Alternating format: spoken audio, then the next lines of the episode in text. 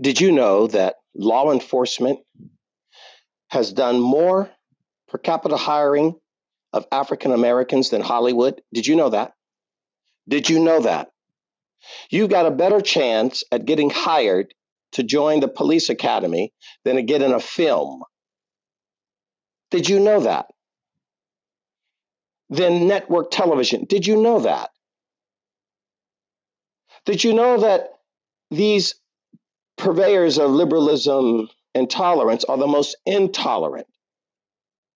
Did you know that blacks did more to fight for the rights of LGBTQ than LGBTQ, who all they really care about is who they screw for blacks? When was the last time you saw them marching in the streets for the black neighborhoods or for black violence? You don't.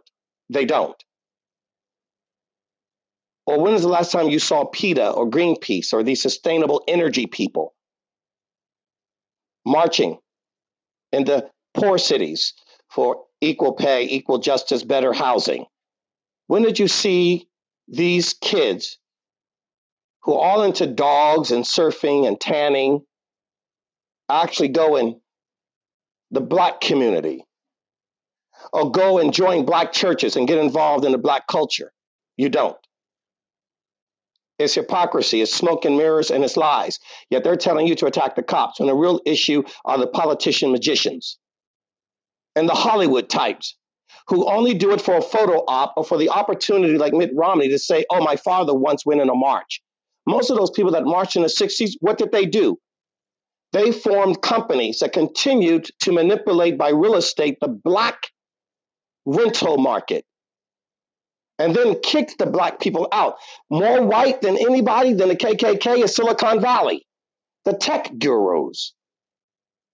Since when did Apple and Jeff Bezos do anything for the black community or reparations? Right? Now they're screaming, claiming the higher ground. They have no higher ground. The KKK hooded men are more honest than you. You are the real KKK. And then you want to continue to allow the distraction by making the lower rung of the black community focus on white cops. They are not the problem. It's the people that hold the power, and it ain't the cops. It's the people behind law enforcement that tell them what to do, the politicians, the people with the real power in the federal government, which was run by the Obama administration for eight years. We should be so far ahead of the curve because of eight years of the Obama administration and Eric Holder as a black attorney general, but we're not. What did Kamala Harris ever really do for blacks in California, other than a platform for her to go further, like Willie Brown? Most black leaders just want their own. They don't really care about the average. They want to get rich, wear nice suits, fly in planes like TD Jakes and Creflo Dollar. But the majority of their constituency is impoverished and suffering, not living well. What we should do to all you black billionaires and rich people, what we do to slumlords, and make you live in the squire where the people that you pilch from, make money from, get you out of your mansion and make you live where they live, walk in their shoes, live in those buildings that you put them in. See how you like it.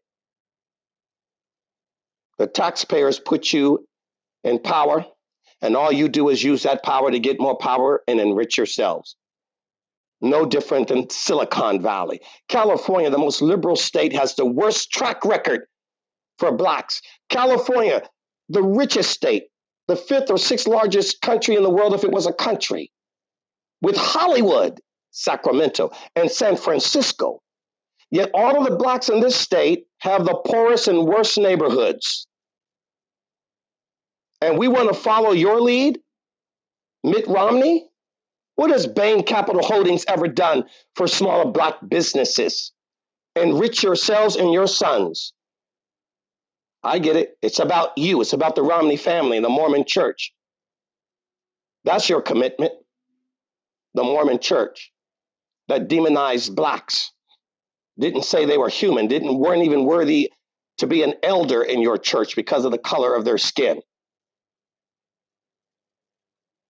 Yet all pigments come from Africa. You started from Africa. And you weren't white when you started. Wow. And you people keep drinking the Kool Aid.